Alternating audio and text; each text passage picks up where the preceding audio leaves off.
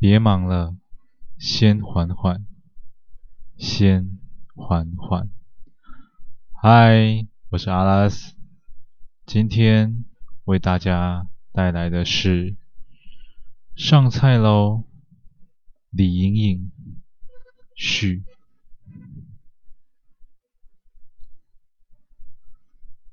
窗外炎夏早晨的阳光，穿过绿意盎然的树叶，在地板上形成多个不规则的光影。床铺上有一位青春年华的少女，慵懒地按掉了惊扰她美梦的闹钟。她缓缓。坐起身子，双手拉直，伸了一个懒腰。她穿着洁白的睡衣，走到窗边，迎接新的一天。她就读当地的私立圣光女子高级中学，虽然才一年级，但因为她的美貌，就已经登上了校花的位置。她的性格温顺，在学校人缘也很好。他生命中唯一的遗憾，就是他的母亲太早就离开了人世，留下他跟父亲两个人相依为命。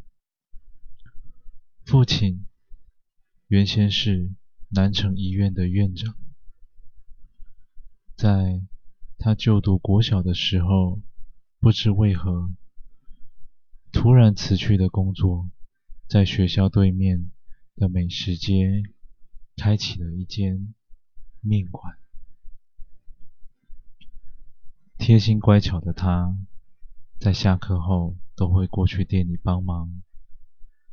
他有一个十分帅气、贴心的男友，他很喜欢这个男生。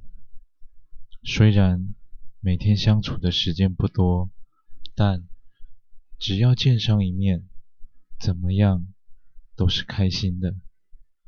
直到有一天，大雨的午后，他双眼失神地淋着雨走到了。